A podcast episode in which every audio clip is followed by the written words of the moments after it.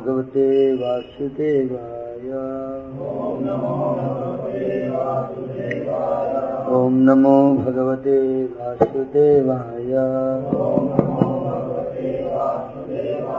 ॐ नमो भगवते वासुदेवाय। आज हम पढ़ेंगे Bhagavatam. Third canto, chapter thirty two chapter name is entanglement in fruitive activities text one lord Kapila Deva young son of mother Devahuti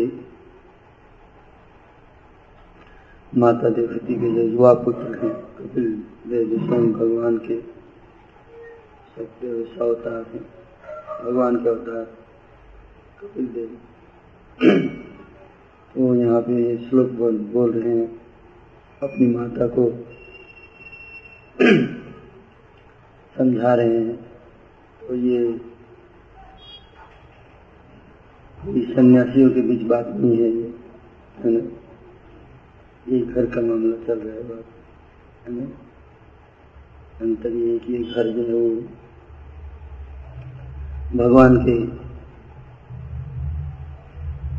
भगवान को centre केंद्र में रखते हुए चल रहा है। तो यहाँ पे जो चर्चा भी है, वो काफ़ी उच्च विषय वस्तु पे चर्चा होगी।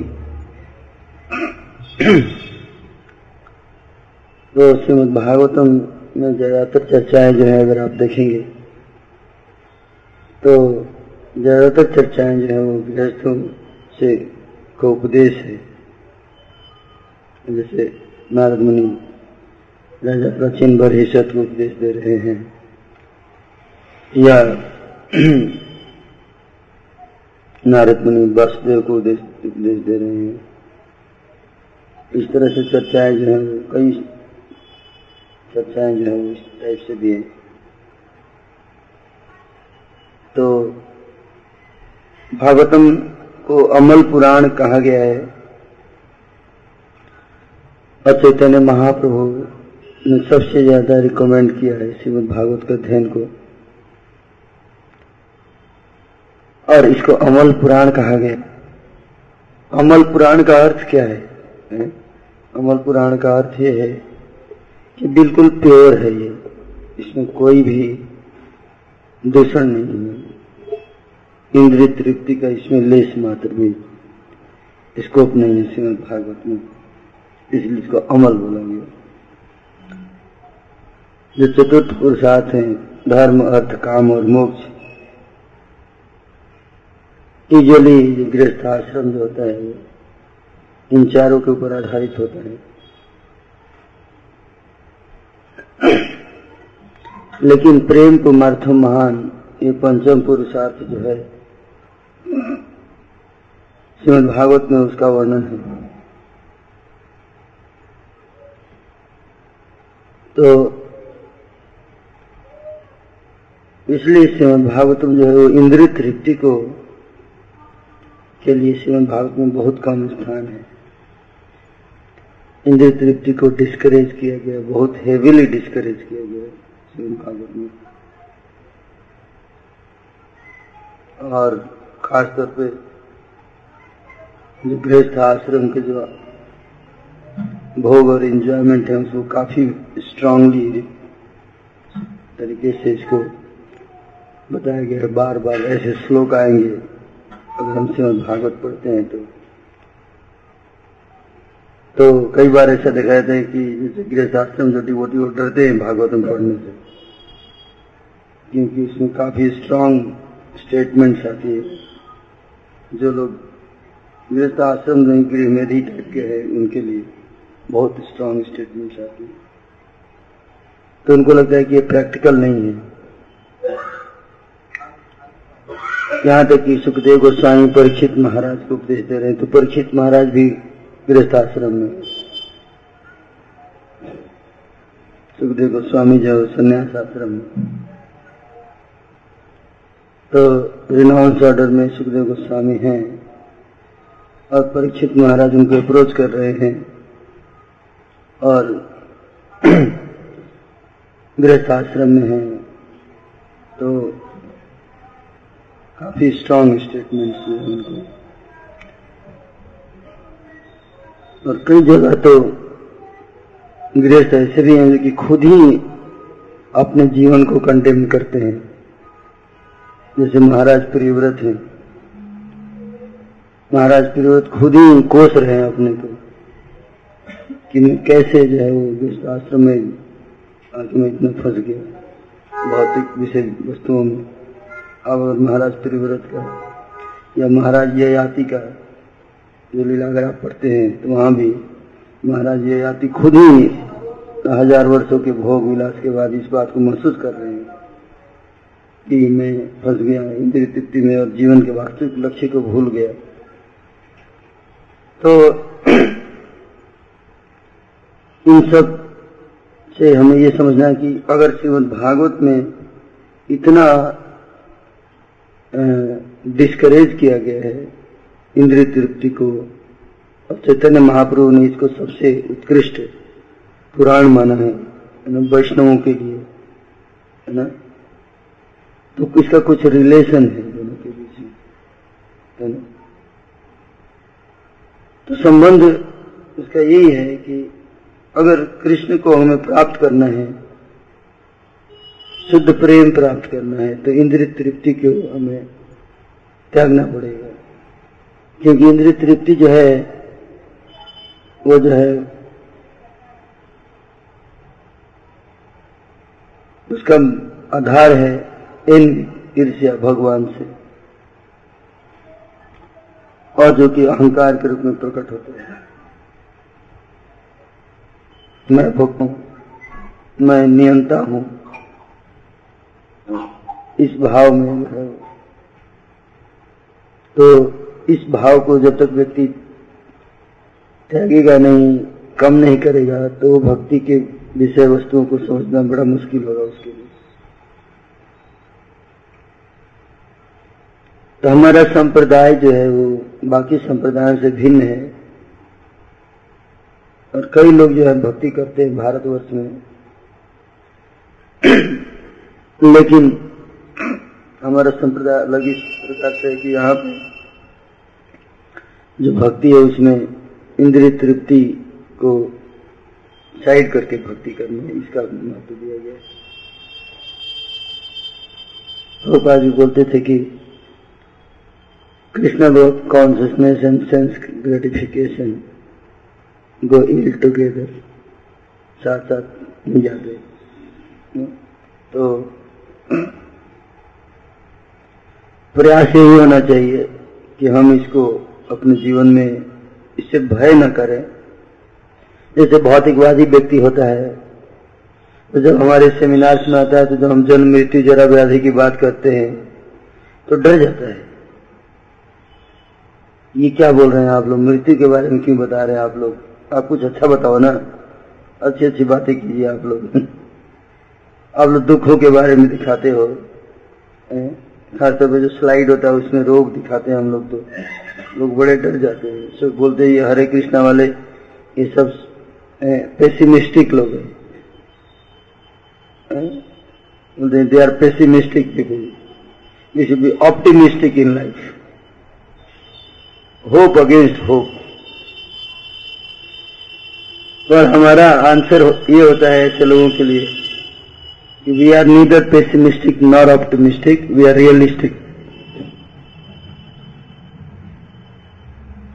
अगर कोई आपको डंडे से मार रहा है तो how you can be optimistic आप तो रोएँगे ही ना। आप बोलोगे, नहीं, मैं मुस्कुराओ हर स्थिति में मुस्कुराओ एक डंडा मारेगा तो आप मुस्कुरा सकते हो, दो मारेगा तो तीसरा मारेगा। कितने देर तक आप मुस्कुराओगे? है कि नहीं?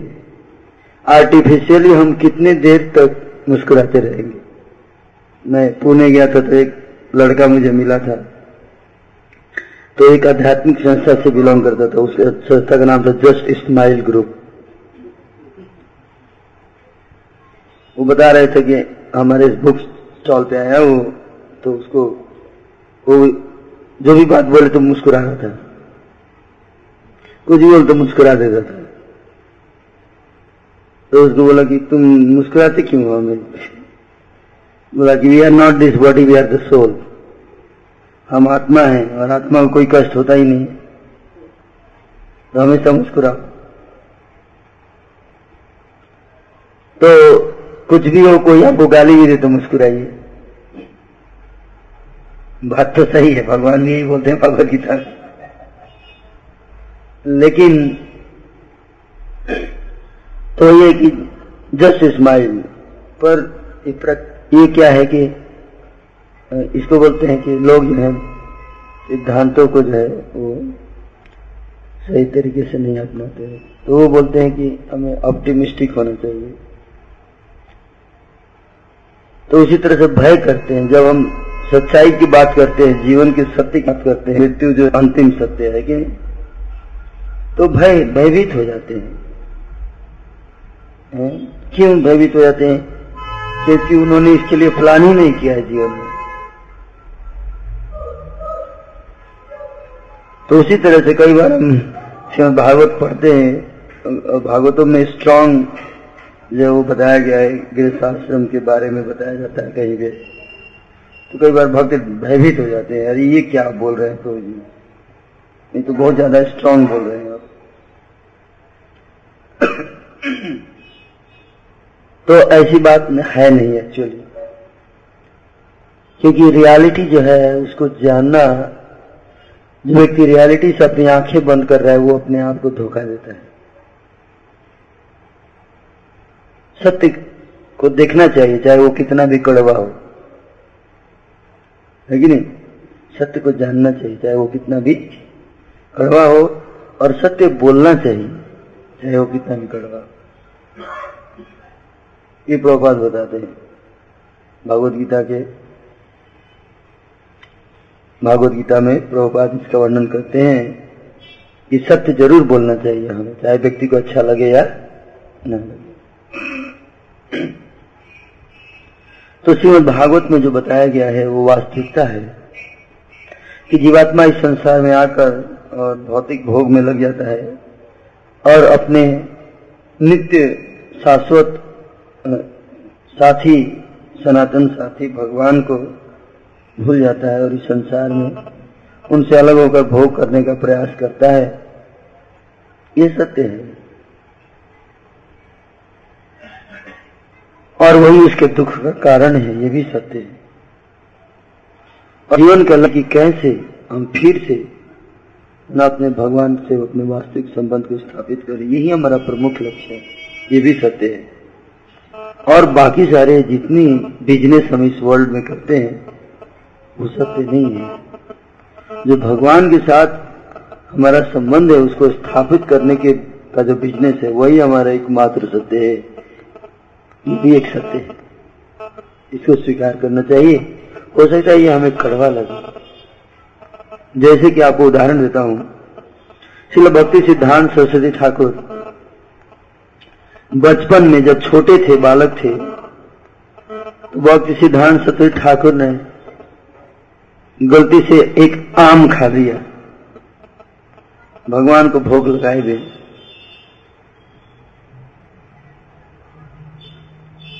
बच्चे थे, छोटे बालक थे, यानी कि बहुत बड़े थे और सोलह माला का जब करते थे, इस चीज़ पे हम सारा जानते थे।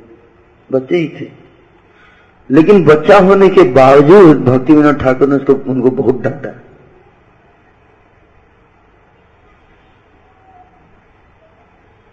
अब प्रश्न उठता है यहाँ पे कि भक्ति विनोद ठाकुर को इतना नहीं डांटना चाहिए तो इतनी बड़ी बात नहीं थी। एक आम ही तो खाया है बच्चे ने। है कि नहीं? आप सोचिए, अगर हम उनके स्थान पर रहते तो क्या करते? तो कोई बात नहीं, बच्चा है, छोड़ दो क्या है? इतना टेंशन क्यों ले रहे है? ना? बच्चा है ना? इतना क्यों सोचने लेकिन नहीं, भक्ति विनोद ठाकुर ने उसको बड़ा गंभीर लिया। गंभीरता से लिया। और उस स्थिति में उनको स्ट्रांग मैसेज दिया भक्ति सिद्धांत ठाकुर। बच्चा भी है, लेकिन क्यों किया ऐसा क्योंकि जानते थे कि इसके लिए ये सबसे ज़्यादा अच्छा है कि आम भगवान को भोग लगाए बिना नहीं खाए। इसने आम खाया, इसको जन्म मृत्यु के चक्र में फंसना पड़ेगा। कष्ट होगा इसको। आम न खाने से जितना दुख होगा, उससे ज़्यादा दुख होगा अरे आम खाएगा बिना भोग लगाए। हुए ये पिता को पता था, सिद्धांत के आधार पर शास्त्र के आधार पर पता था पिता को, कि भगवान से अलग होकर भोग करने की प्रवृत्ति ही हमारे दुख का कारण है संसार में। तो ये जो ये जो प्रवृत्ति है, इस प्रवृत्ति को अगर हम नहीं कंट्रोल करेंगे, नहीं स्ट्रांगली मैसेज नहीं देंगे तो ये प्रवृत्ति जो है बढ़ेगी। तो बालक है, छोटा बालक है तो बालक के प्रति, बालक की तोतली बोली, ये जो भी चीज़ें होती है, वो हमारे हृदय को कमज़ोर करती है, जिसका हम सत्य नहीं बोल पाते या सत्य मार्ग पे चल नहीं पाते ना इसको, इसलिए इसको बोला जाता है कि वो भयभीत हो जाते हैं हम लोग। अगर ऐसा सुना, सुनाया जाए कि हमें बच्चे को आम, एक आम खाने के लिए इतना डांट पड़ा भक्ति ठाकुर है ना? और बच्चा ने उस दिन, उस डांट के कारण जो भी समझाया भक्ति ठाकुर ने, उसका प्रभाव ये पड़ा कि भक्ति सिद्धांत ठाकुर ने प्रतिज्ञा ली कि जीवन में आज के बाद में कभी आम खाऊँगा ही नहीं। हम्म। तो ये सत्य जो है, चाहे बच्चा हो, चाहे बड़ा हो या कोई भी हो, उसके ऊपर लागू होता है। हम ये नहीं कर सकते चूँकि हम आश्रम इसलिए सत्य हमारे ऊपर लागू नहीं होगा ऐसा नहीं धर्म के सिद्धांत, जो निरपेक्ष सिद्धांत है, जो एब्सलूट प्रिंसिपल्स है, वो सबके लिए बराबर है। एब्सलूट प्रिंसिपल सबके लिए बराबर है। क्योंकि हम उस स्तर पे नहीं हैं, इसलिए हमारे लिए कॉम्प्रोमाइज किया जाता है। इसका मतलब ये नहीं है कि धर्म ये है।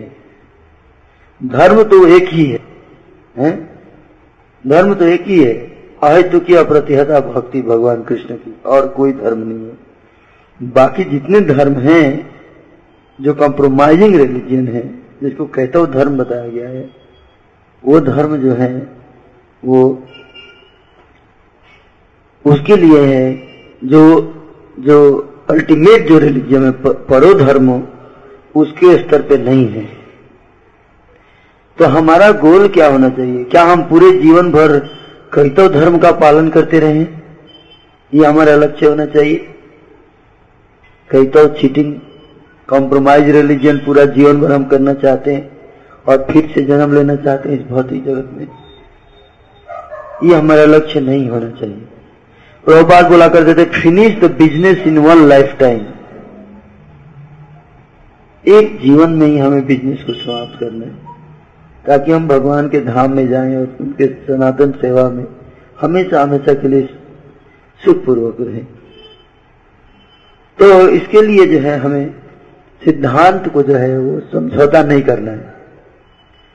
एटलीस्ट हमें इतना, कम से कम इतना तो ज्ञात होना चाहिए कि सत्य क्या है और मेरा स्तर क्या है। हो सकता है कि मैं सत्य के स्तर पे ना हूँ, लेकिन ज्ञान होना चाहिए कि मैं उस स्तर पे नहीं हूँ और मुझे उस स्तर तक पहुँचना है। ये क्लियर होना चाहिए। अगर हम असत्य को ही सत्य मान के बैठे रहेंगे तो हम क्या होंगे? अपने आप को अंधकार में रखेंगे। और सोचेंगे, यही जो है धर्म के सिद्धांत है, इससे बढ़ के कुछ है ही नहीं। अगर हम ये भ्रम में रहेंगे, हम कभी भी इस लाइफ में इंप्रूव नहीं कर सकते। इसलिए आप श्री भक्ति विनोद ठाकुर के जो आप गीत पढ़ेंगे, शरणागति में जो लिखा है व्यस्त आश्रम में रहते हुए, उन गीतों में भक्ति विनोद ठाकुर जो है, वो पश्चाताप कर रहे हैं। हर गीत में पश्चाताप कर रहे हैं। है? देह गेह कलत्रादि चिंता विरल जागी से हृदय मोम बुद्धि को रिहर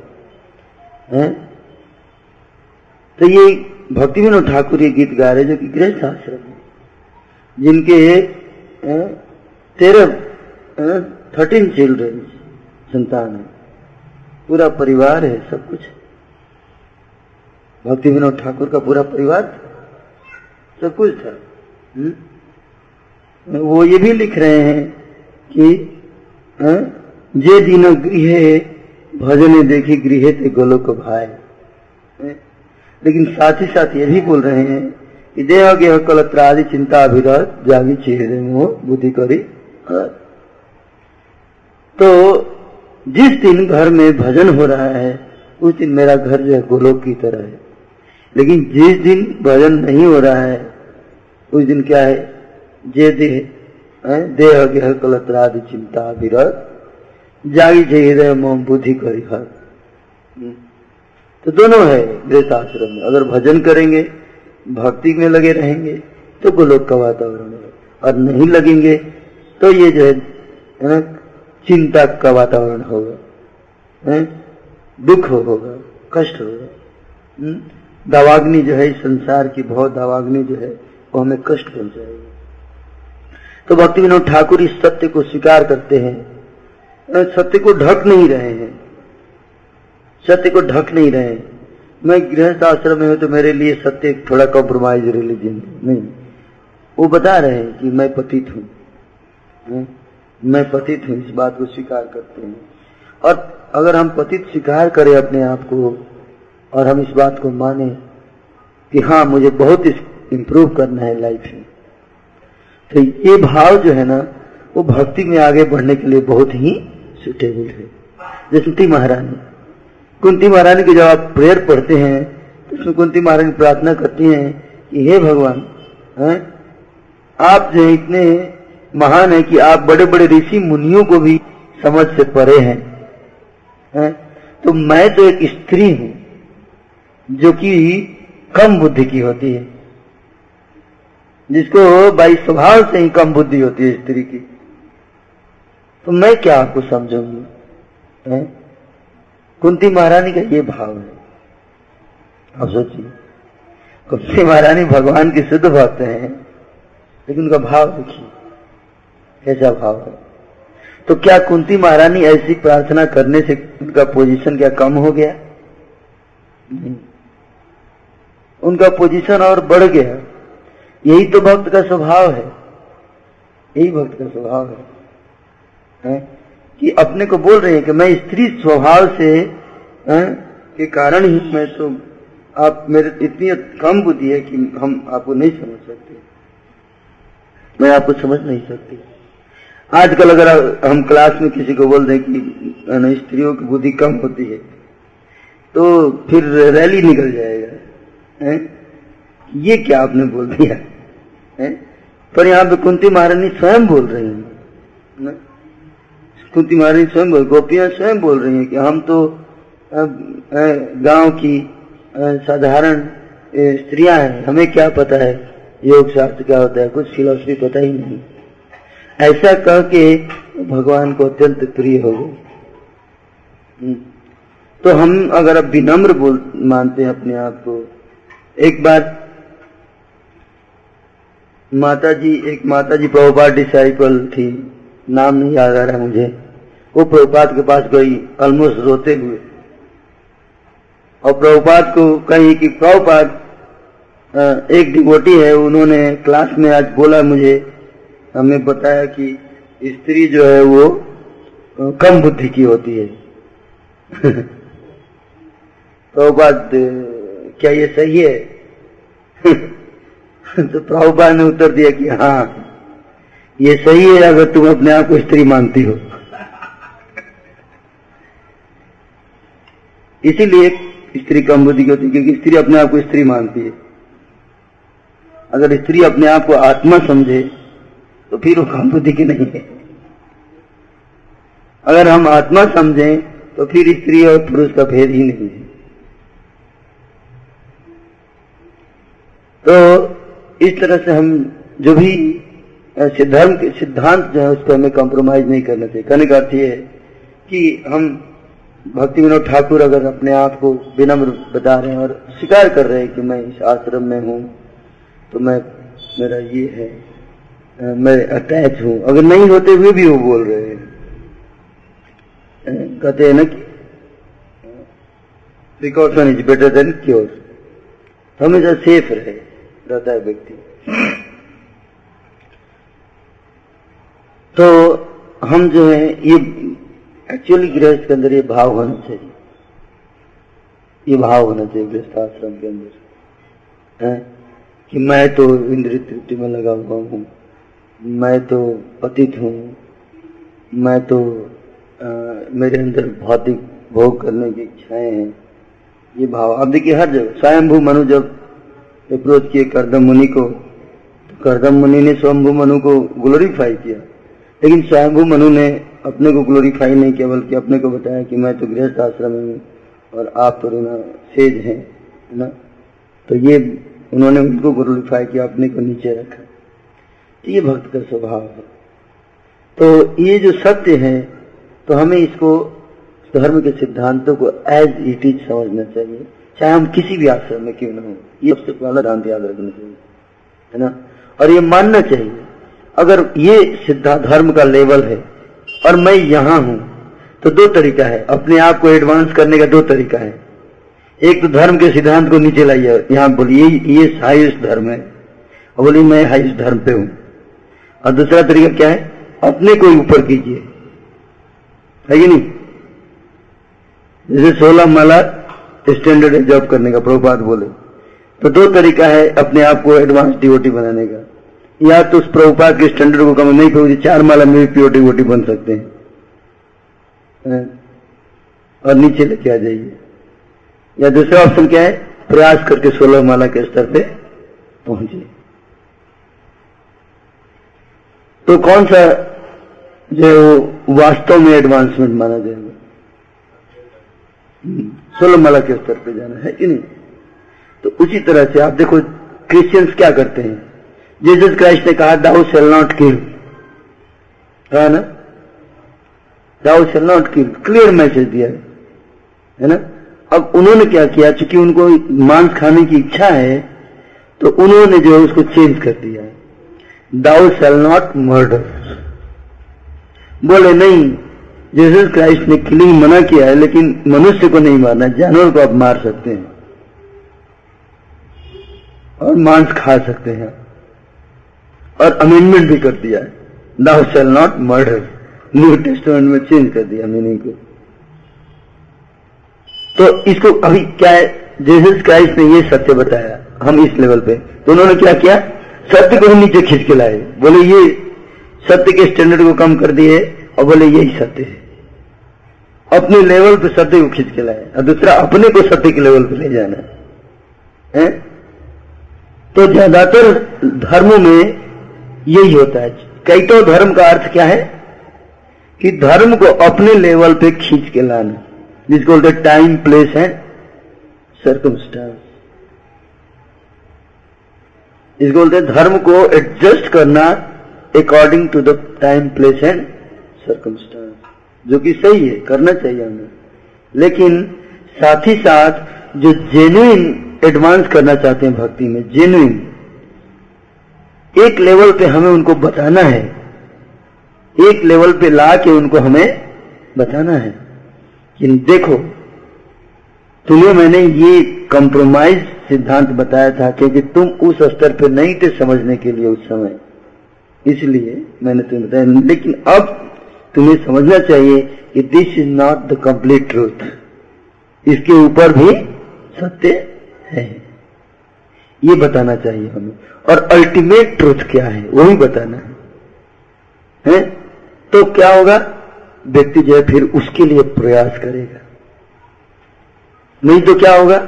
वो पूरे जीवन भर ये सोचता रहेगा कि दाउ शेल नॉट मर्डर और मृत्यु आएगी, और जन्म मृत्यु के चक्कर में फंस जाएगी। तो इसलिए हमें जो है, खासतौर पर जब हम लीडर्स हैं तो एज ए लीडर हमें क्लियर होना चाहिए। कि जो धर्म के सिद्धांत जो है, हो सकते हैं कि हाई हो, हम उस स्टैंडर्ड पे नहीं हो, लेकिन ये स्टैंडर्ड है और एक न एक दिन हमें इसको प्राप्त करना है। आज हो सकता है भले ही मैं उस लेवल पे ना हूँ, लेकिन ऑनेस्टली हमें एक्सेप्ट करना है इस बात को कि मैं उस स्तर पे नहीं हूँ और मैं प्रयास करूँगा कि मैं उस स्तर को प्राप्त करूँगा। तो श्रीमद भागवत जो है वो अमल पुराण है, क्योंकि ये जो है धर्म के जो सबसे शुद्ध स्तर है, उसका वर्णन करता है। इसीलिए दूसरे श्लोक में ही, भागवत के दूसरे श्लोक में शिला व्यास देव लिखते हैं कि धर्म प्रोजित कहते अत्र परमो निर्मत शरणाम सताम। धर्म प्रोजित कहते प्रोजित मतलब त्याग कर। क्या त्याग कर? धर्म कहतव कहतव धर्म को त्याग रहा है भागवत। जैसे भगवान कृष्ण जो है, वो भागवत गीता का लास्ट श्लोक बोलते हैं सर्वधर्मान परित्यज माम एकम संबंध हम्म? सर्वधर्मान परित्यज्य हम्म?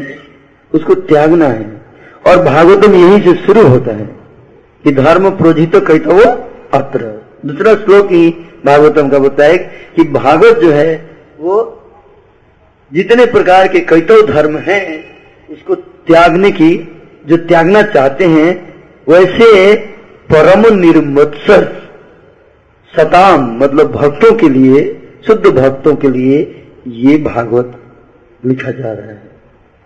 भगवान कृष्ण भागवत गीता लिखे शुद्ध भक्तों के लिए केवल नहीं, इसलिए भागवत गीता में आपको हर चीज़ मिलेगा। ध्यान योग, ज्ञान योग, कर्म योग, हर चीज़ मिलेगा। लेकिन पूरा सबका भागवत गीता का कल्मिनेशन हुआ है सर्वधर्मान परित्यज्य। लास्ट में बता दिया, जितना बताया भूल जाओ, एक चीज़ याद रखो, कि तुम्हें सब कुछ त्याग कर केवल मेरी शरण में आ जाओ, मैं जो बोलता हूँ वही करो, बस।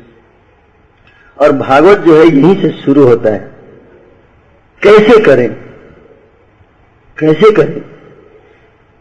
तो एग्जाम्पल्स देके दिखाया श्रीमद भागवत में कैसे ग्रेट पर्सनालिटीज जो हैं उन्होंने इस सिद्धांत को सर्वधर्मान परित्यज्य सिद्धांत को कैसे अपने जीवन में अप्लाई किया है?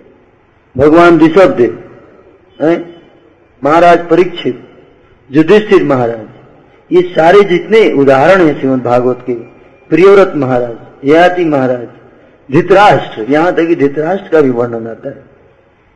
धृतराष्ट्र का भी वर्णन श्रीमद भागवत में आता है। उसमें यही बताया गया है कि धृतराष्ट्र भी घर त्याग कर और अकेले निकल गए रात, अर्धरात्रि में। गंधारी और धृतराष्ट्र दोनों अंधे। आँख पे पंक्ति बांधी हुई जंगल में गए। तो हर व्यक्ति के लिए भागवत में यही मैसेज है कि हमें एक न एक दिन इन सब चीज़ों को त्यागना है। ये क्लियर होना चाहिए मैसेज पंचस्व वर्धम वनम ब्रजे ये सिद्धांत है। ये ऑप्शन नहीं है। और त्यागने का कई अर्थ हो सकता है।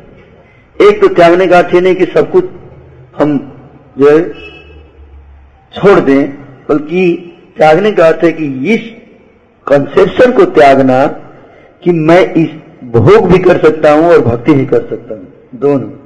भगवान से अलग होकर भोग करने की प्रवृत्ति को त्यागना। त्याग का अर्थ ये हम्म? भगवान की जो इच्छा है, उसके से हट के इच्छा करना। इस इच्छा को त्यागने की बात हो रही है। हुँ? भगवान से प्रेम के अलावा और कहीं प्रेम करना। और किसी को ज़्यादा अपना प्रिय समझना, भगवान के अलावा इसको त्यागना है। इस विचार को त्यागना है कि मुझे भगवान के अलावा भी और कोई भगवान से ज़्यादा कोई प्रिय हो सकता है। इस कॉन्सेप्ट को त्यागना। हम्म? ये इसको त्यागने की बात की गई है। हम्म? तो इसी पे जो है, वो इसी को बोलते हैं धर्म प्रजित कहते हो अतर परमो निर्वचनाम सताम। वेदम वास्तव मत्र वस्तु तदम ताप्त्र मूलनम। हम्म? ये श्रीमद भागवत जो है, वो ऐसे भक्तों के लिए लिखा गया। तो श्रीमद भागवत में जो इंद्रिय तृप्ति को बड़ा हेवीली कंडेम किया गया। यहाँ तक कि 50 परसेंट श्रीमद भागवत जो है 50 परसेंट श्रीमद भागवतम जो है condemning again and again family life especially गृह में दी गृह में दी जो जीवन है, उसको बार बार कंडेम करता है श्रीमद भागवत तो हमें इसे घबराना नहीं है। जैसे एक chapter Shrimad Bhagavat forest of material enjoyment आप लोगों ने पढ़ा होगा है उसमें उसमें आप पढ़ेंगे तो उसमें बड़ा मतलब खतरनाक वर्णन किया गया एक परिवार के सदस्यों को बताया गया कि लोमड़ी है है ना? टाइगर है, जयकाल है, सियार है, इस तरह वर्णन किया गया है। तो कहने का अर्थ है कि अगर भोग की प्रवृत्ति है तो वास्तव में वो है। चाहे हम भक्त भी हैं, लेकिन अगर हमारे अंदर वो टेंडेंसी है तो हम भी, हमारे लिए भी वो सुटेबल है। तो कहने का अर्थ है कि हमें उस टेंडेंसी को, उस प्रवृत्ति को हटाना है। है ना? तो ये नहीं कि उसको पढ़ना ही नहीं, क्योंकि पढ़ेंगे तभी तो हमें समझ में आएगा कि ये प्रॉब्लम कहीं मेरे अंदर तो नहीं है। जैसे मैं हिरण्य कशिपु बारे में जब मैं पढ़ रहा था, सेवेंथ तो अभी मैं पढ़ रहा था तो हिरण्य का कैरेक्टर का वर्णन किया गया है। नारद मुनि महाराज युधिष्ठिर को बता रहे हैं हिरण्य का कैरेक्टर और जब मैं उसको पढ़ रहा था तो हम देख रहे थे कि वो कैरेक्टर हमारे अंदर है। जब मैं हिरण्य का कैरेक्टर पढ़ रहा था तो मैं अपने को जब सोच रहा था कि कहीं क्या मेरे अंदर है ये हिरण्य तो मैं देख रहा था कि ये सारे गुण जो हिरण्य कशिपु के हैं वो मेरे अंदर है। तो इसको जो है जब मैं इस बात को स्वीकार किया कि मेरे अंदर हिरण्य कशिपु है तो फिर मैं क्या करूँगा? नेक्स्ट स्टेप क्या होगा? कैसे मैं भग, भगवान से प्रार्थना करूँ कि इसको मारिए इस हिरण्य कशिपु आके मेरे हृदय के हिरण्य कशिपु को। उसके लिए प्रयास करूँगा उसको मारने का, उस हिरण्य कशिपु को, है?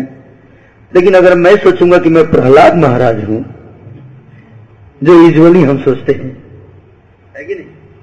प्रहलाद महाराज के भी कैरेक्टर का वर्णन है श्रीमद भागवत में। हम्म? तो उसी तरह से जब हम श्रीमद भागवत पढ़ते हैं तो हमें देखना चाहिए कि किसका कैरेक्टर मैच कर रहा है हमारे कैरेक्टर से। ऑनेस्टली देखना चाहिए ऑनेस्टली अगर हम वास्तव में भक्ति में आगे बढ़ना चाहे, चाहते हैं तो हमें ऑनेस्ट बनना पड़ेगा। अपने हृदय को ऑनेस्टली देखना पड़ेगा कि मैं क्या हूँ। चैतन्य महाप्रभु ने छोटा हरिदास को त्याग दिया।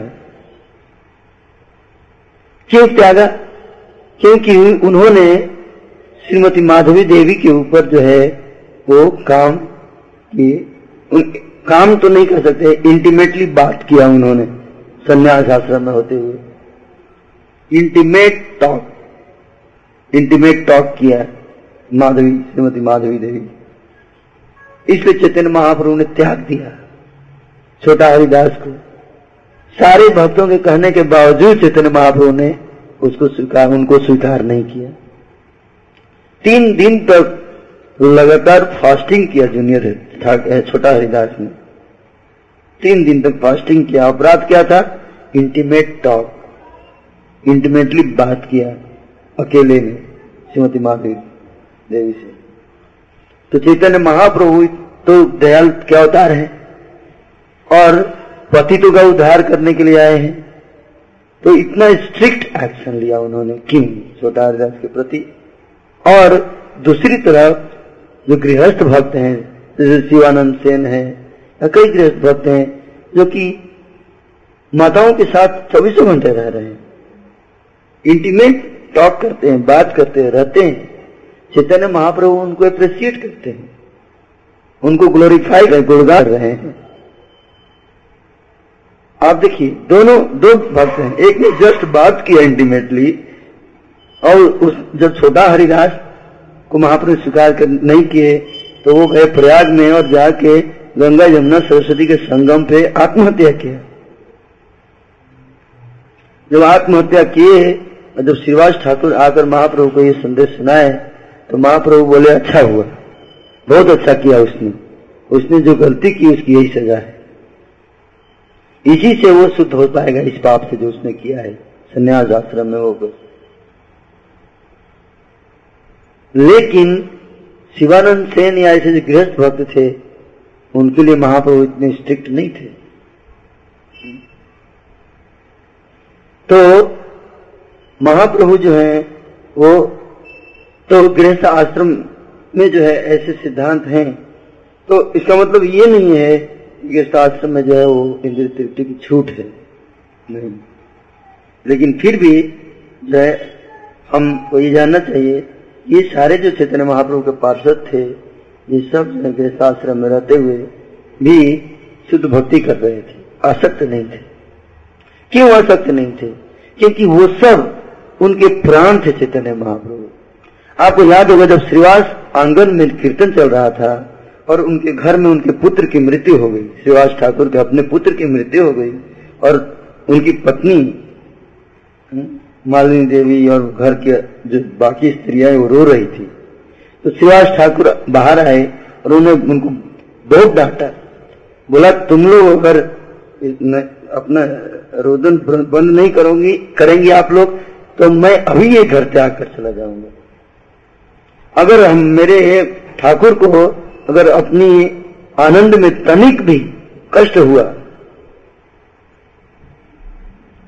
इस पुत्र के मृत्यु के कारण।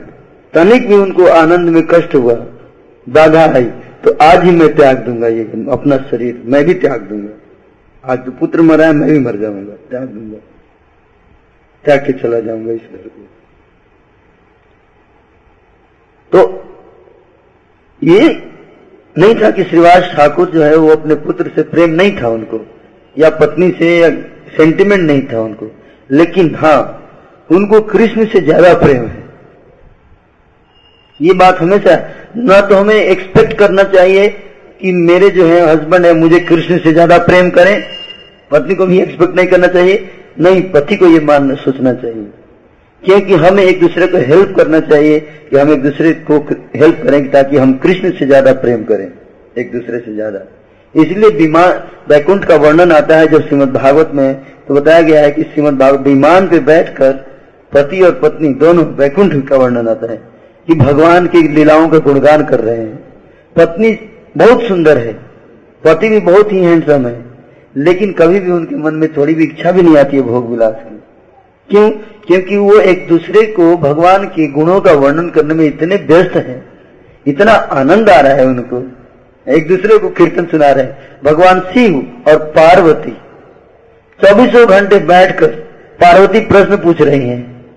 भगवान के बारे में बताइए। और भगवान शिव जो है वो सुना रहे हैं कृष्ण कथा का स्वादन कर, कर रहे हैं। शिव जी भगवत कथा कह के कीर्तन करके आनंद ले रहे हैं और माता पार्वती जो है उसको श्रवण करके आनंद ले रही है। हम्म, और पार्वती को थोड़ा भी ईर्ष्या नहीं है कि ये कृष्ण से ज़्यादा प्रेम क्यों करते है? ये कृष्ण के बारे में क्यों बोल रहे हैं? इतना मेरे बारे में क्यों नहीं बोल रहे हैं? कृष्ण की सुंदरता का इतना वर्णन मेरी सुंदरता का वर्णन क्यों नहीं कर रहे हैं? उनको थोड़ा भी ये इच्छा नहीं आ रहा है पार्वती के अंदर। बल्कि पार्वती और खुश हो रही है और इससे उनका प्रेम शिव जी के प्रति और बढ़ रहा है। जितना शिव जी कृष्ण कथा करते हैं पार्वती का अफेक्शन शिव जी के प्रति उतना ही बढ़ता है, है? पार्वती जी की सेवा भाव शिव जी के प्रति उतना ही बढ़ता जाता है। तो ये पति पत्नी के बीच का संबंध होना चाहिए। पति। हमें ये एक्सपेक्ट भी नहीं करना चाहिए कि मेरे पत्नी, पति या मेरी पत्नी मुझे कृष्ण से ज़्यादा प्रेम करे। ये नहीं मानना चाहिए। ये क्या है? ये भोग इच्छा हो गई। तो इसका मतलब ये नहीं है कि हम डिसरेस्पेक्ट करेंगे। ये भी नहीं समझना है। आदर करना है। लेकिन साथ ही साथ हमें जानना है कि आत्मा को सबसे प्रिय परमात्मा है, भगवान है। Nobody can replace Krishna no one can replace Krishna आत्मा के लिए, के हृदय में कृष्ण के लिए जो स्थान है, वो और कोई इसको रिप्लेस नहीं कर सकता और न ही हमें करने का प्रयास करना चाहिए। तो ये तत्व है। इसी को बोलते हैं, भागवत इसी को बार बार बता रहा है, श्रीमद भागवत। तो ये जो वर्णन आता है, श्रीमद भागवत में ये ये जो पति, कृष्ण जो है, मेरे सबसे ज़्यादा प्रिय है। ये बहुत इंपॉर्टेंट चीज़ है। सब कुछ होते हुए भी, सब देखभाल कर रहे परिवार सब, लेकिन फिर भी कृष्ण जो है, वो मुझे सबसे ज़्यादा प्रिय है। उनके लिए तो श्रीवास ठाकुर का जो मैं बता रहा था कि ये इससे चलता है है ना? कि कितना जो है, वो क्या लेवल होना चाहिए हमारा? पारिवारिक जीवन तो चैतन्य महाप्रभु के जो पार्षद थे, जो गृह आश्रम में थे, आप उनका कॉन्सियसनेस देखिए। उनके देखिए। हैं? क्या चेतना थी उनकी? चैतन्य महाप्रभु को अपने घर के सदस्य से ज़्यादा प्रेम करते थे। और घर वालों को भी दुख नहीं होता था, वो भी खुश रहते थे। क्योंकि उनको भी कभी ये नहीं सोचते कि मुझे कितना महत्व मिल रहा है। वो भी यही हमेशा सोचते थे कृष्ण को कितना महत्व मिल रहा है। तो अगर ये चेतना हम विकसित कर लें तो यही गोलोक है। तो इसका उल्टा क्या है कि हम एक दूसरे को इम्प्रेस करें, आप मुझे इम्प्रेस करो और मैं आपको इम्प्रेस करता हूँ और हम दोनों जो है वो इस तरह से कंटिन्यू करेंगे। तो इसका परिणाम जो क्या होता है? जन्म मृत्यु का चक्र। इसका परिणाम होता है। तो श्रीमद भागवत में इसी बात को बार बार कहा गया है और इसीलिए ये जो इच्छा है भगवान से हट के है अलग संसार बसाने का अलग संसार करने का है इसीलिए बताते कृष्ण र संसार करी छाड़िया न चार कृष्ण माता कृष्ण पिता कृष्ण धन प्राण तो ये हमारा यहाँ तक नित्यानंद प्रभु भी गृहस्थ आश्रम में थे नित्यानंद प्रभु की दो दो पत्नियाँ थी है? लेकिन नित्यानंद प्रभु जो है वो, वो, वो उनका जो परिवार था पूरी तरह से कृष्ण भावना में था? गोलोक का वातावरण था वहाँ पे कोई भी, जैसे साधारण जो भौतिकवादी का परिवार होता है, वैसा परिवार नहीं था। उसमें हर व्यक्ति कृष्ण को ही अपना सबसे प्रिय, परम मित्र मानता है। हाँ कृष्ण ही मेरे सब परम मित्र हम्म। तो हमें भी एक्सपेक्ट नहीं करना चाहिए कि मुझे सबसे ज़्यादा महत्व दिया जाए। यही तो इच्छा थी ना, तभी तो हमारे संसार में है कि नहीं?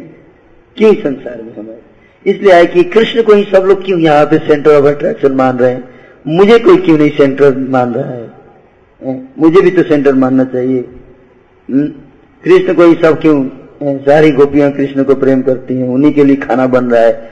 उन्हीं के लिए उन्हीं के कीर्तन हो रहा है। सब कृष्ण कृष्ण क्यों बोल रहे हैं? मेरे को कोई मेरा नाम क्यों नहीं ले रहा है, है?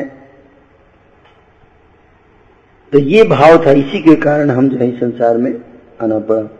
तो इसलिए इसको हमें करेक्ट करके और कृष्ण के प्रति हमें फिर तो श्रीमद भागवत जो इस मेंटालिटी को बार बार अटैक करता है।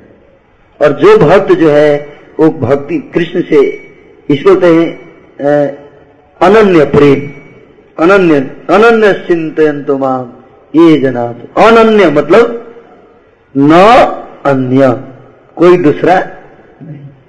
इसको कहते हैं अनन्य। कोई दूसरा नहीं। तो इसलिए हम लोग जो है, वो भागवत में जो श्लोक आते हैं, जैसे यहाँ पे कपिल देव अपनी माता देवहूति को बता रहे हैं।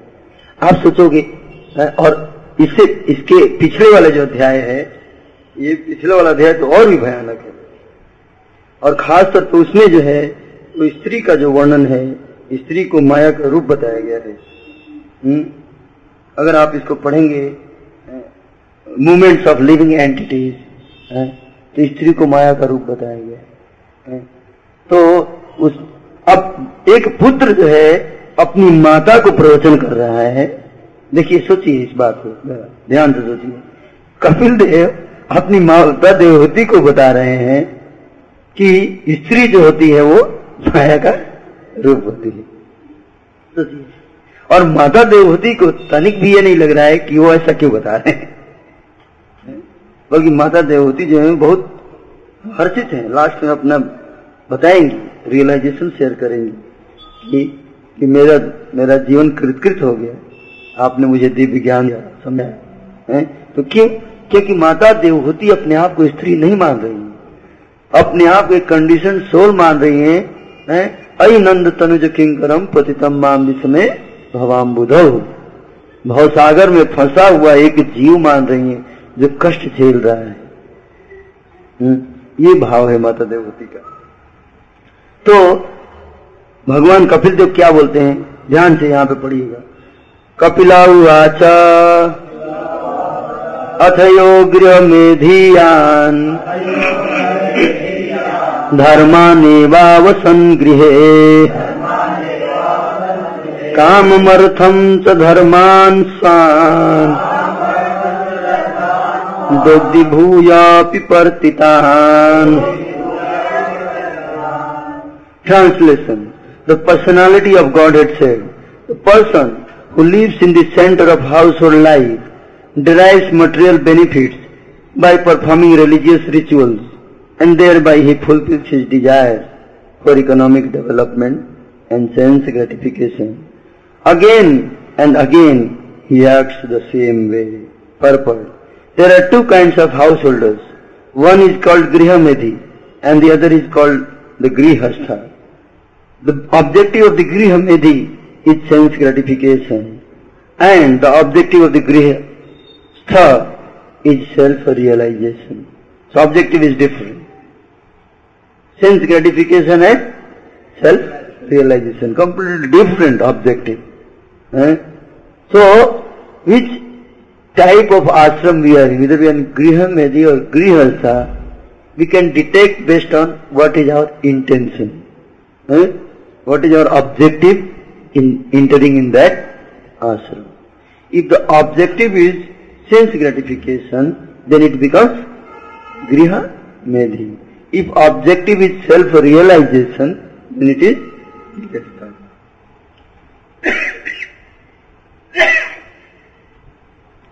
Here the Lord is speaking about the Griha Medhi.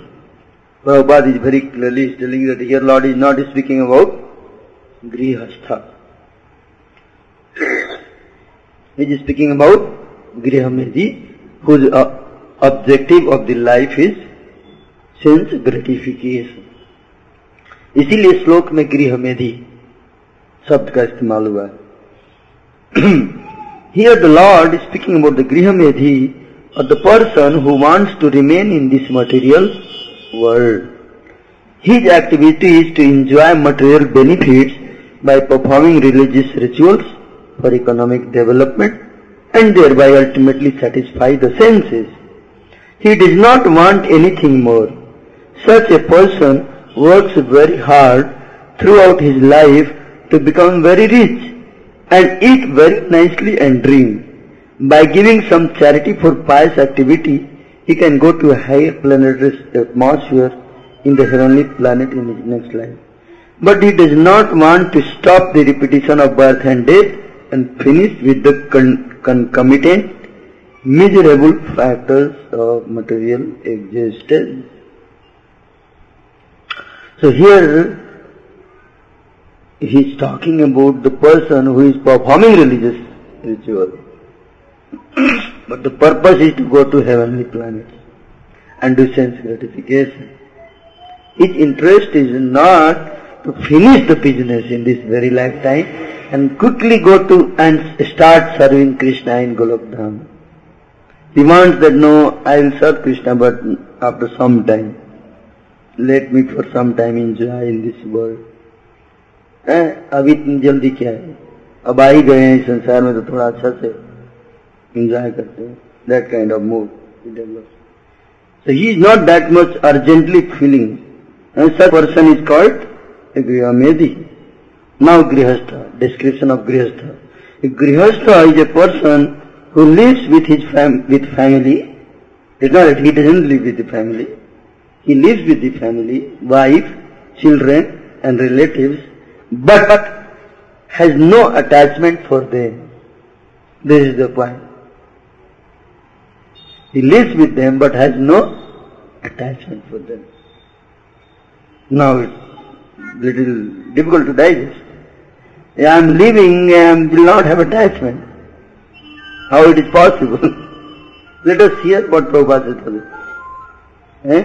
He prefers to live in family life rather than as a mendicant. His preference is to live in family life rather than a mendicant or a sannyasi, but his chief aim is to achieve self-realization. That is his chief aim. There can be so many other aims, but the, among all the aims of life, the chief aim is self-realization. Or to come to understand the standard of Krishna consciousness. Prabhupada is telling standard. Come to the standard of Krishna consciousness. So this standard word has to be understood very clearly. What is that standard? We can't, what is that Krishna consciousness standard that we have to understand? Hmm?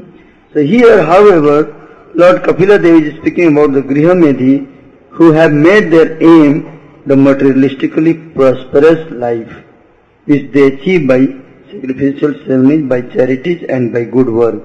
They are posted in good positions and since they know that they are using up their resources of pious activities, they again and again perform activities of sense gratification. It is said by Prahlad Maharaj, Punas Punas Charvita Charvananam. They prefer to achieve the already achieved again and again. They experience the material pangs, even if they are rich and prosperous, but they do not want to give the kind of that kind of life.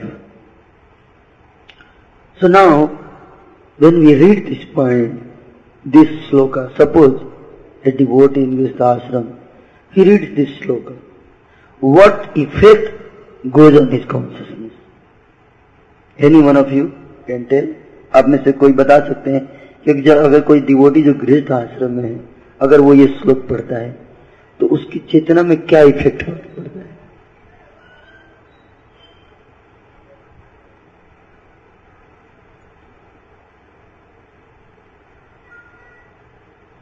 Any any one of आप में से कोई बताइए।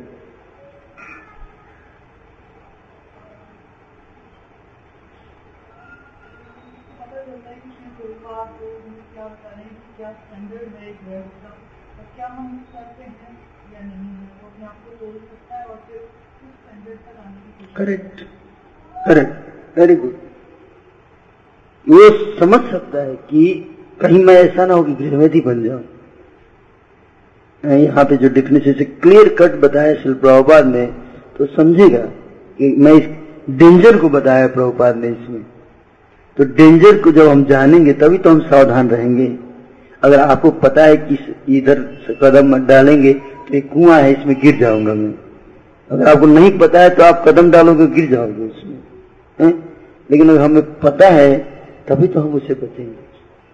तो इसीलिए श्रीमद भागवत में जो family life के अंदर जो डेंजर्स हैं, उसको पॉइंट आउट किया जाता है बार बार ताकि एक गृहस्थ आश्रम में जो डिबोटी है, वो उससे बच सके। उस डेंजर से अपने आप को बचा सके।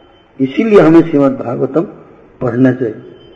और वो भी सेक्शन पढ़ना चाहिए, जहाँ पे गृहस्थ आश्रम के डेंजर्स को बताया गया है, ताकि हम उससे सावधान रहेंगे। बार बार पढ़ने से, हमारा कॉन्सियसनेस जो है वो क्लियर रहेगा इंटेलिजेंस स्पष्ट रहेगा, है ना? डाउट नहीं रहेगा, है ना? इसलिए ये पढ़ना बहुत ज़रूरी है। सचापी भगवत धर्मात काम मूढ़ परांग मुख, यजते कतु भी देवान पितृश्रद्धयान्वित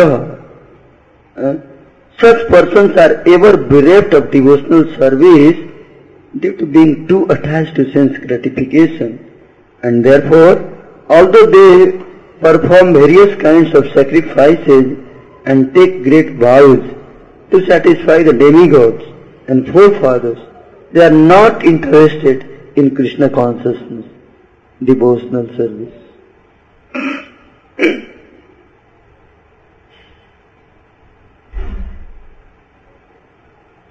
Such materialistic persons, attracted by sense gratification, and devoted to the forefathers and demigods can be elevated to the moon where they drink and extract of the Soma plant, Somras.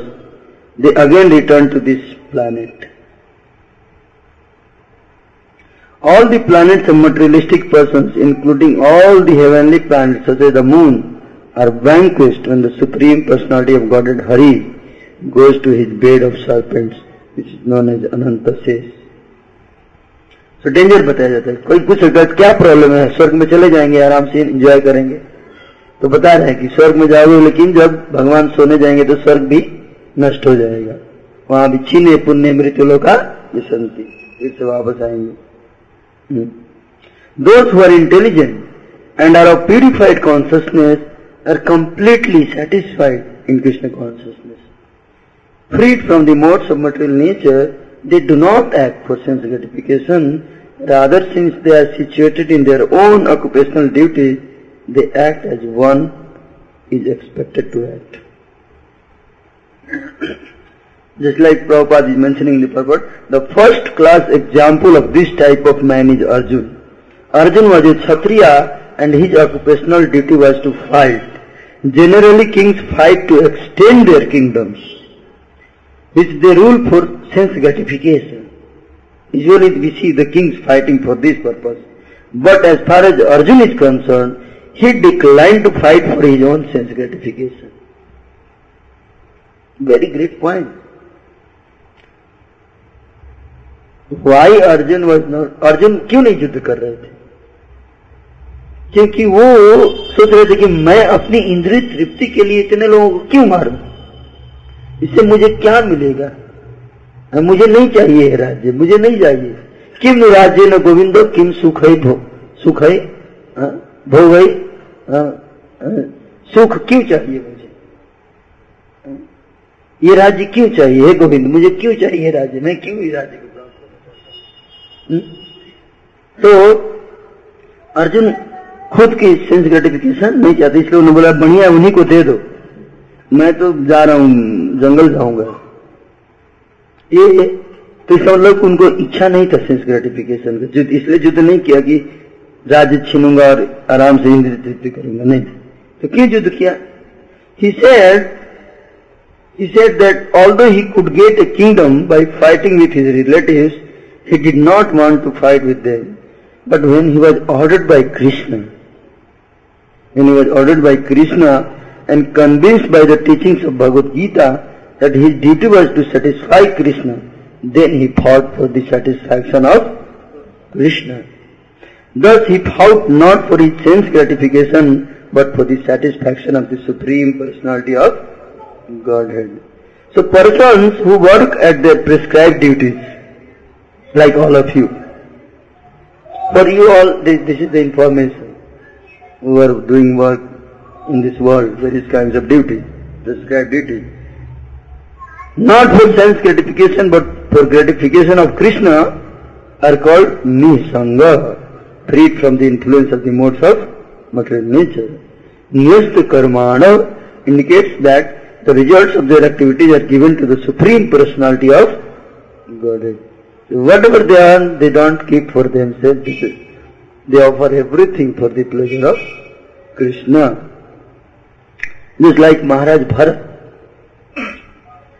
Bharat, the, the younger brother of Lord Ramchandra.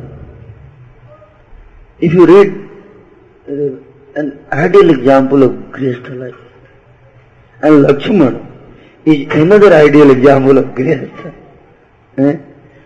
And Shatrugna, another example of ideal example of yes, eh? in the service of the Supreme Personality, divine couple, Lord Ramchandra and Sita Devi. Eh? Well, Lord Ramchandra went to the forest. Uh, it's a long story, sometime we can discuss the character of Bharat. It's a very, very instructive story. Maybe we can take this on our camp. It's a very powerful character, Bharat, character of Bharat. Huh? So, the wife of Bharat, for 14 years, Bharat was not, didn't live in the palace of Maharaj Dasarath. He made a hut outside Ayodhya, there is a Kundin Gram there. I don't know, Kundin or some other village, I am not sure which name it is. And in that gram, village, outside Ludhiana, he made a hut on, and inside the hut there was a ground.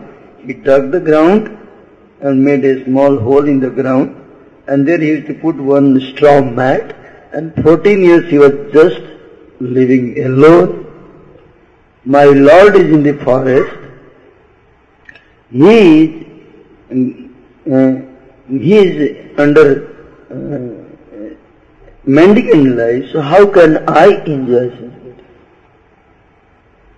How can I live in the palace? You know? So, a servant does not want any kind of sense gratification for his personal self. एक सेवक है, वो अपने लिए उसको कुछ भी नहीं चाहिए।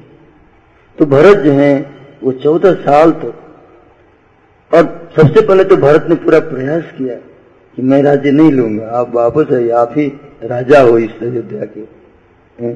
माता ने तो पूरी व्यवस्था की थी भरत के लिए।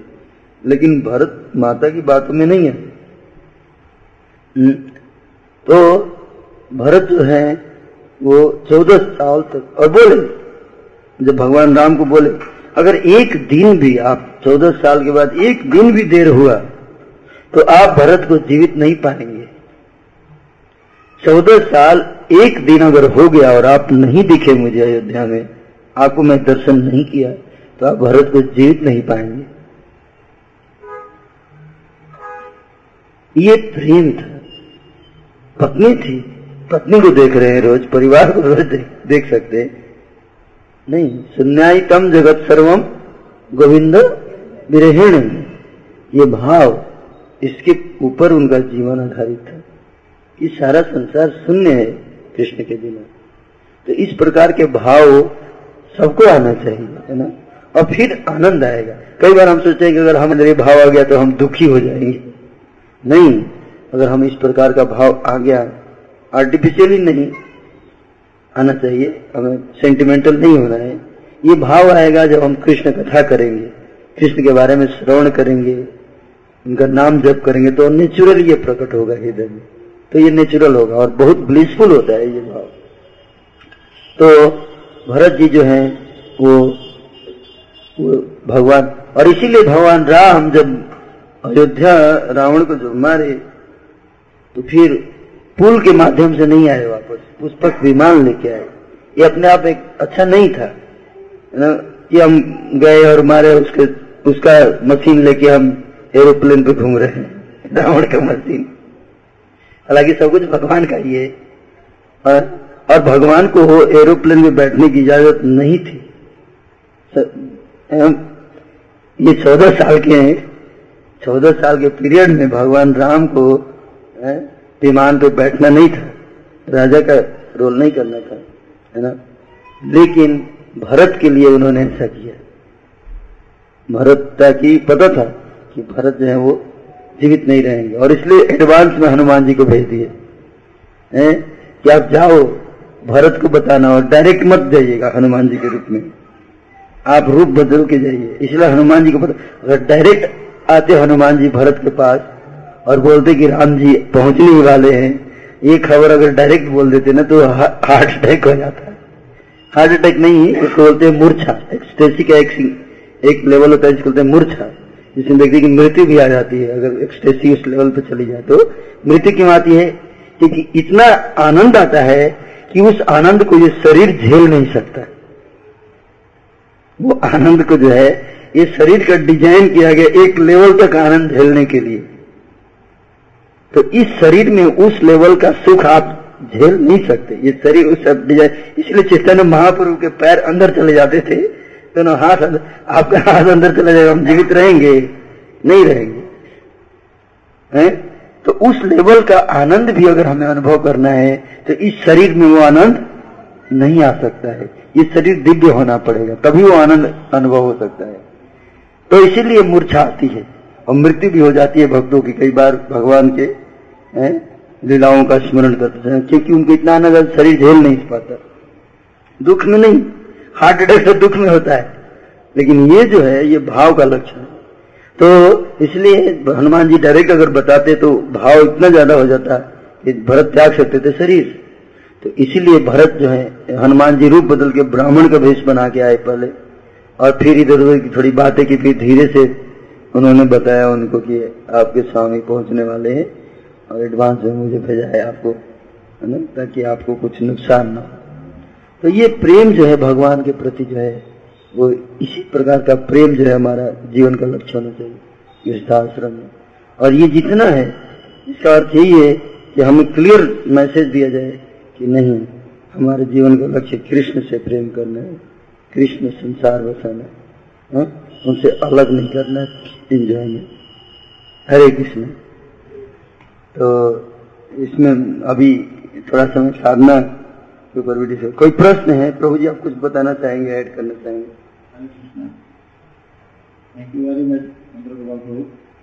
जैसे कि आपका नाम सुंदर है, ऐसी सुंदर कथा आपने सुनाई। लेकर हम लोगों को जागृत किया। वास्तव में हमारी ड्यूटी किए हैं दोबारा हमें रिमाइंड करवाया आपने, गृहस्थाश्रम में। गृहमेदी नहीं बनना। मुझे लग रहा है अभी तक हम गृहमेदी जैसे जीवन जी रहे हैं। और दूसरा, जैसे आपने बताया, कई बार भक्त आनंद में, इतना आनंद में होते हैं तो अपना शरीर छोड़ देते हैं। तो इसका अपने इस और में एक ज्वलंत उदाहरण है कि गौर गोविंद स्वामी महाराज, कथा करते ही उन्होंने शरीर छोड़ा था मायापुर में जीवीसी मीटिंग में।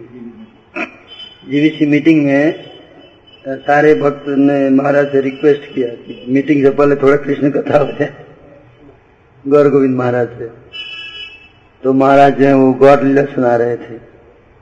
और गौर लीला में सुना रहे थे कि जब महाप्रभु संन्यास लेने के बाद नवदीप से पहुँचे जगन्नाथपुरी तो वहाँ पे जब जगन्नाथ जी के दर्शन किए तो वो भाव का वर्णन कर रहे थे कि वो भाव वो था जब राधा रानी जो है वो कृष्ण से मिली थी कुरुक्षेत्र में।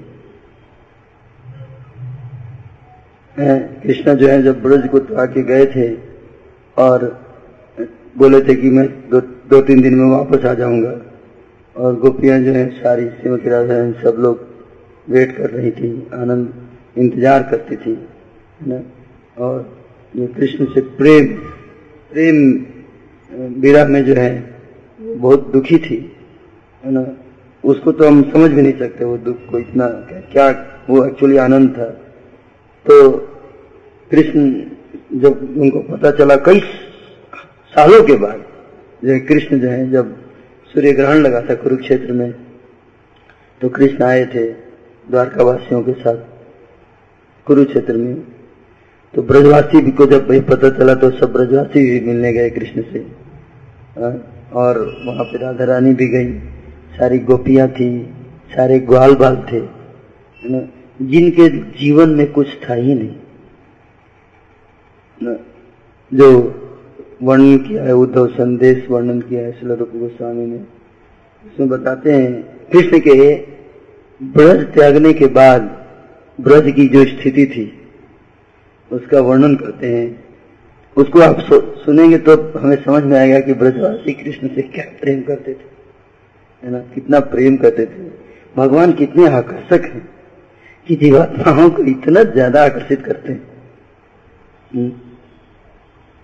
कि बताते हैं उसमें कि जब उद्धव जी पहुँचे वहाँ पे तो सबसे पहले वो बाहर जंगल में जो थे तो उनकी सखाओं से मिले। और सखाओं की स्थिति देखकर उद्धव जी बड़े आश्चर्यचकित हो गए कि कोई सखा जो पेड़ पे बैठा हुआ है और रो रहा है। कितने साल साल के बाद गए उद्धव जी तो महीनों के बाद एक साल के बाद गए थे है ना? रो रहा है है ना? कोई जो है गाय बैठी है गाय भी रो रही है, है? गाय जो है वो रो रही है सब रो रहे हैं कृष्ण के विरह में और फिर जब नंद बाबा के यहाँ गए तो बताते थे गौर गोविंद महाराज की एक, एक क्लास में बता रहे थे कि वहाँ पर जब गए तो यशोदा मैया जो थी, उनके चूल्हे में जो है, वो मकड़ी का जाल लगा हुआ था। मकड़ी का जाल लगा हुआ था और पूरे आँगन में बड़े बड़े पेड़ घास फूस उग गए थे। तो जैसे घर में खाना ही नहीं बना, कई जब से कृष्ण गए हैं। है? क्योंकि खाना किसके लिए बना? जब भी खाना बनाने जाते थे, कृष्ण की याद आती थी कि ये वो किसके लिए खाना बनाओ जिसके लिए खाना बनाया जाता था, वो तो चला गया, छोड़ के। हम्म? और नंद बाबा कहीं बाहर जाते ही नहीं थे, रोते रहते थे बैठ के, क्योंकि जहाँ बाहर जाते थे, उस जगह पे, है ना, कृष्ण की लीलाओं की याद आती थी कि इतना मधुर लीला करता था कृष्ण। और रोने लगते थे वहाँ पे जाके, कुछ कर ही नहीं पाते थे। और इस तरह से वर्णन किया गया है, और गोपियों की स्थिति तो और भी ज़्यादा है है ना? बार बार मूर्छित हो जाती थी गोपियाँ तो ये जो प्रेम जो है, जो मतलब ये मैंने आपको बताया कि इस बात को समझने के लिए कि क्या प्रेम था। तो इतना प्रेम करते थे जो व्यक्ति, और कई वर्षों तक ऐसा ही रहा ब्रज में। है? और कभी कभी तो ये सोचते थे कि सब लोग सुसाइड कर लेते हैं, आत्महत्या कर लेते हैं। बेस्ट रहेगा, कम से कम इस दुख से छुटकारा तो मिलेगा। लेकिन फिर थे, मान लो कृष्ण आ गए। कृष्ण आ गए और उनको देखे नहीं हम लोग तो बड़ा उनको दुख होगा। अगर मान लीजिए उनको एंजॉय करने का मन किया, कृष्ण आ गए वापस ब्रज में एंजॉय करने का मन किया खाने का मन किया, माखन और अगर मैं नहीं रहूँगी तो माखन कौन बनाएगा उसके लिए? तो उसको बड़ा दुख होगा, हमारी याद आएगी और जब वो दुखी होगा तो हमें ना, हमारे लिए अच्छा नहीं है। तो इसलिए वो लोग जीवित रहती थी। जीवित रहे सब लोग, ताकि कृष्ण जो है आए तो फिर उनको कष्ट न हो। तो कितना प्रेम था। और इस प्रकार वो जो है, प्रेम विरह की पीड़ा थी। और उसके बाद जो है, जब कुरुक्षेत्र में कई सालों के बाद वे लोग मिले कृष्ण से तो जो राधा रानी जब कृष्ण को देखी तो जो भाव था, वही भाव चैतन्य महाप्रभु का जब जगन्नाथ जी के सामने गए। तो जगन्नाथ जी जो है, द्वारका कृष्ण।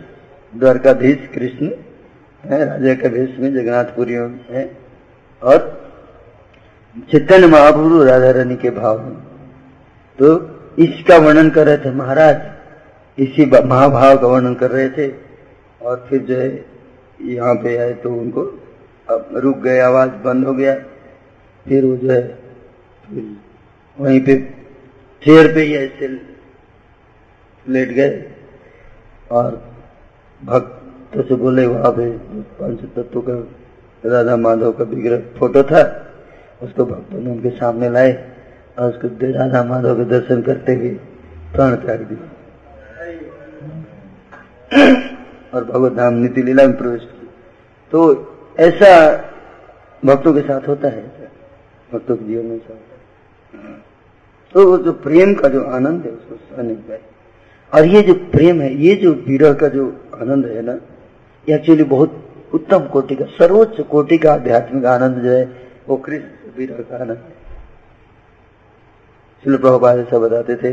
एक बार प्रभुपाद बड़े उदास थे। तो भक्त भक्त बोले, प्रभुपाद, आप उदास क्यों है? दुखी क्यों है? प्रभुपाद बोले कि, तुम डिस्टर्ब मत करो। है ना? These are the moments of highest ecstasy you can't understand है ना?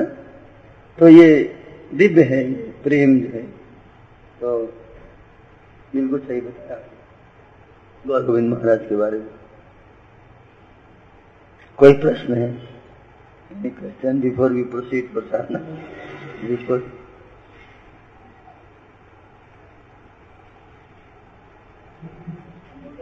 भगवान रामचंद्र है, वो मर्यादा पुरुषोत्तम पर आपने जो कथा सुनाई बताया कि उन्होंने इस मर्यादा का भी उल्लंघन किया कि चौदह वर्ष जो है वनवास में रहे और आखिरी दिनों एकदम विमान पर बैठ के राजा की तरह।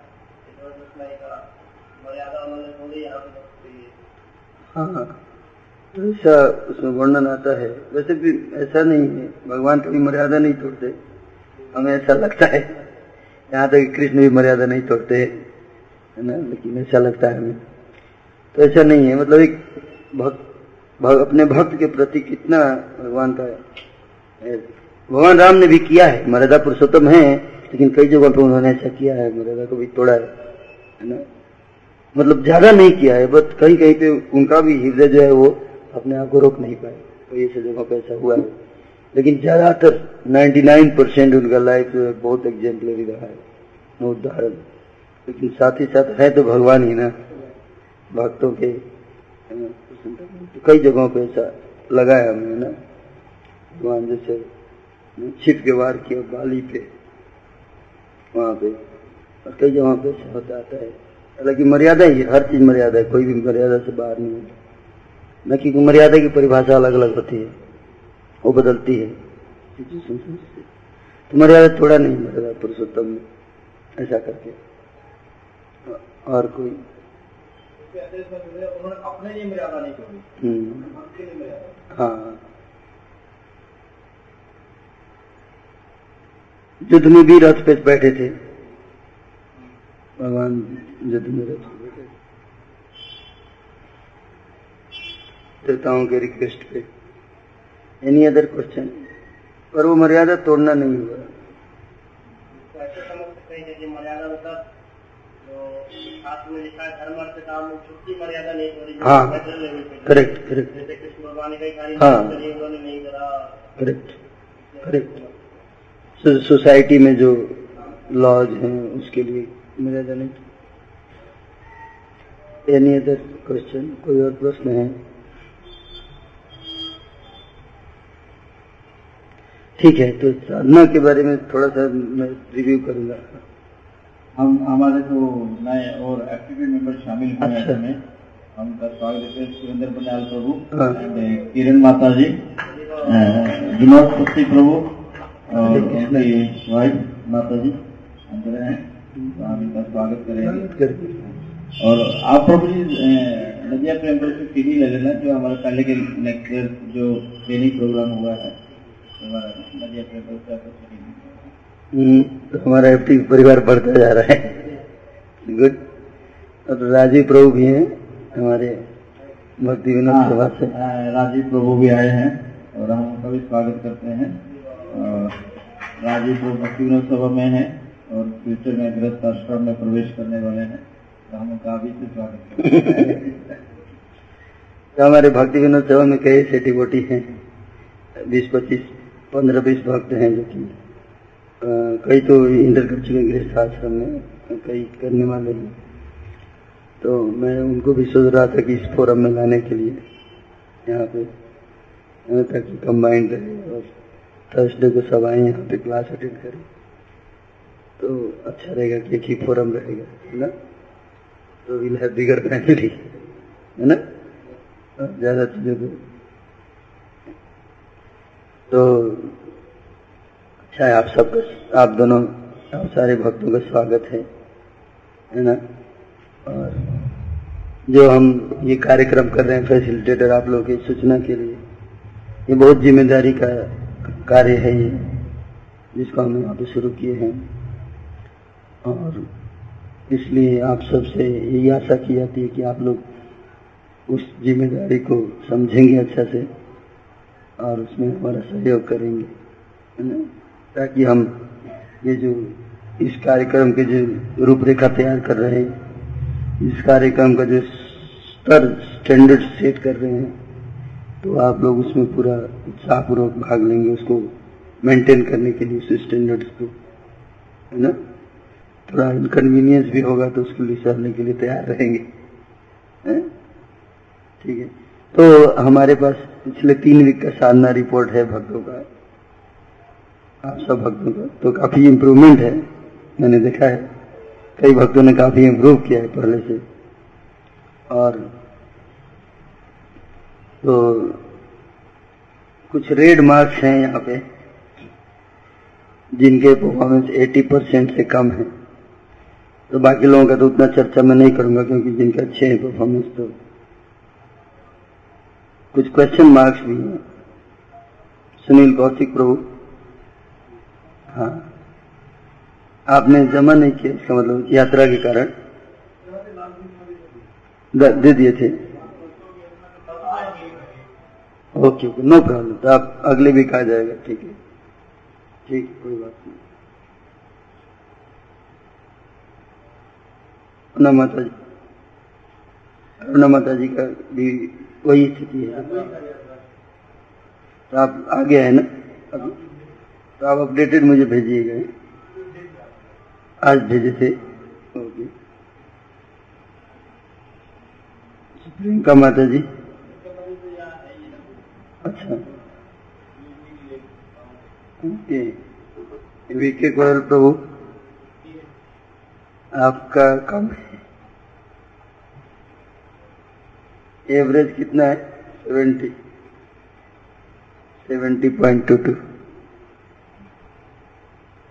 सत्तर परसेंट है, थोड़ा सा कम है आपका, ज़्यादा नहीं, बहुत अच्छा है पर थोड़ा सा और अच्छा कर सकते हैं, है ना? तो आप थोड़ा इसमें देख लीजिएगा, है? और, मीनू माता जी। पचास परसेंट। अभी देखिएगा, आप,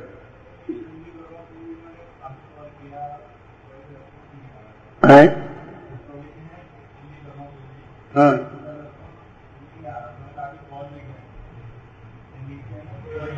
आप जो भी दिक्कत है तो प्रभु जी को बोलिए, ठीक है? तो रीडिंग में ज़ीरो है, मीनू माता जी मीनू माता जी कौन है? अच्छा तो अभी आज आ ही नहीं है ना? तो आप देखिएगा, प्रयास कीजिए तो रीडिंग सेवा, ठीक है, रीडिंग कम है तो ये ज़्यादा सीरियस है सेवा तो चलिए चलेगा। ओके विनोद सती प्रभु।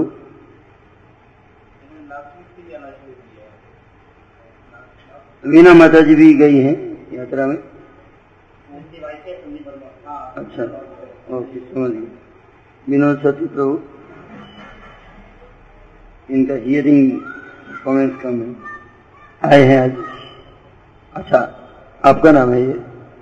ओ।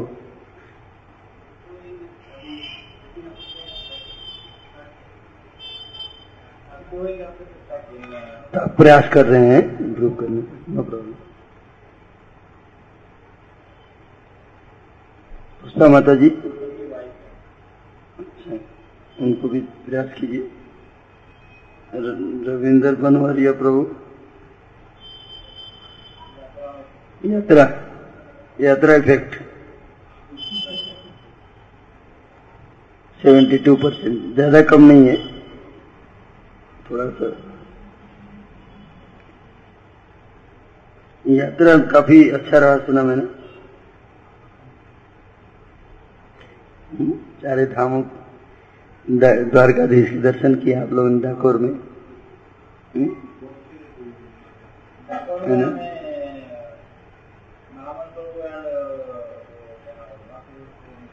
अच्छा।